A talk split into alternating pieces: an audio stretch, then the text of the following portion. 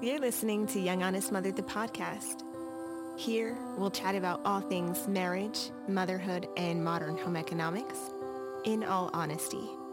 I'm your host, Maris Young. Well, hello there, and welcome back to another solo show episode of Young Honest Mother, the podcast. At the time of this recording, we are heading into the holiday season, and I am more conscious than I think I ever have been, at least as a parent, as to what kinds of traditions we hold in our family. So in all honesty, my family and I don't celebrate any of the traditional holidays, which is why I don't tend to post about them or talk about them over on social media or even here on the show.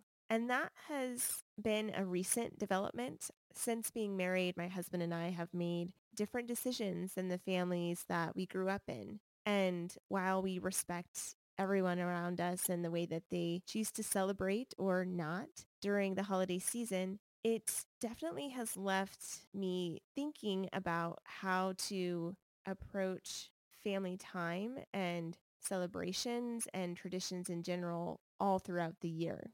I never really thought that much about traditions as a child. I just kind of, you know, went along with whatever my family was doing. And there were certainly times growing up, especially in my teenage years, where I kind of questioned, why do we have to do it this way, you know, all the time? Why can't we kind of mix things up? But as an adult and as a parent, I can see now how that consistency really led to a feeling of anticipation and excitement around doing the things that we only did at certain times of the year. You know what I mean? And even right now, I think as Milo grows older, currently at the time of this recording, he is three and a half and he's becoming more and more aware of the world around him and he's more engaged and wants to be more involved and wants to really connect but in a way he hasn't shown interest in before. And you know, we're starting to do family game nights. We bought a couple decks of playing cards that are suitable for his age, like Go Fish and Old Maid, and we've got some matching games. And so that's been fun, you know, teaching him the rules and watching him learn how to play and getting excited about getting a good hand. But outside of that, I I think in the beginning of motherhood, I was more so focused on surviving, you know, and now I'm at a stage where I feel comfortable in my motherhood and in my marriage and now in our home as a family of three. I think that's really what's catalyzed this um, moment of reflection that I find myself in right now. It's being in our own home. If you've been a long time listener, you know that my husband and I lived with my parents for two years from 2018 to 2020. And when you're living in someone else's space, you don't have the same kind of authority to really create your environment and your family lifestyle. And so that part of our family has felt kind of on hold for these last two years. And now that we're in our own space and we have ultimate authority as to the environment we create and the things that we do together as a family, I'm starting to think about these things more than I ever have before. I mean, and it even goes beyond just the holidays and, you know, traditional celebrations like that.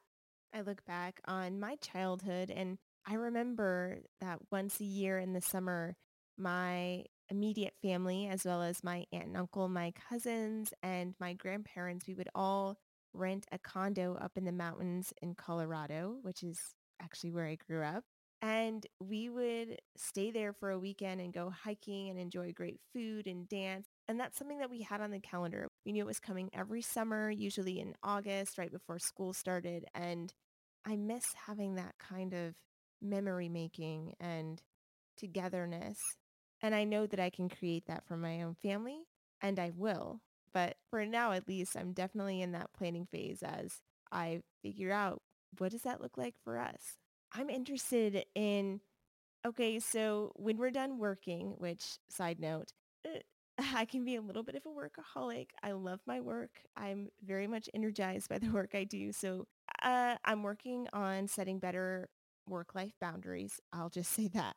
But when work is done, what do we do together as a family? I've been asking myself this question and asking my husband this question as well and just sitting with it. I don't know that we've come up with a thing yet.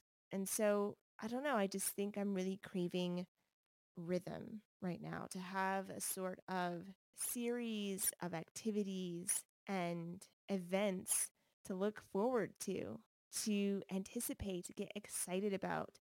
This year in particular has shown me how important and how motivating it can be to have something on the calendar that you are looking forward to.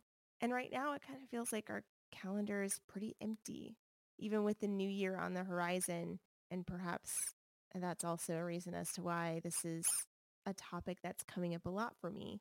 I do love the start of a new year and I do like to maximize that novelty as a time to usher in change and new habits and new ideas. So as we move into the new year, I'm definitely going to be more on the lookout for ways to create traditions and a sense of family togetherness and connection within our family of three. So now I want to hear from you. What traditions are you creating for your family?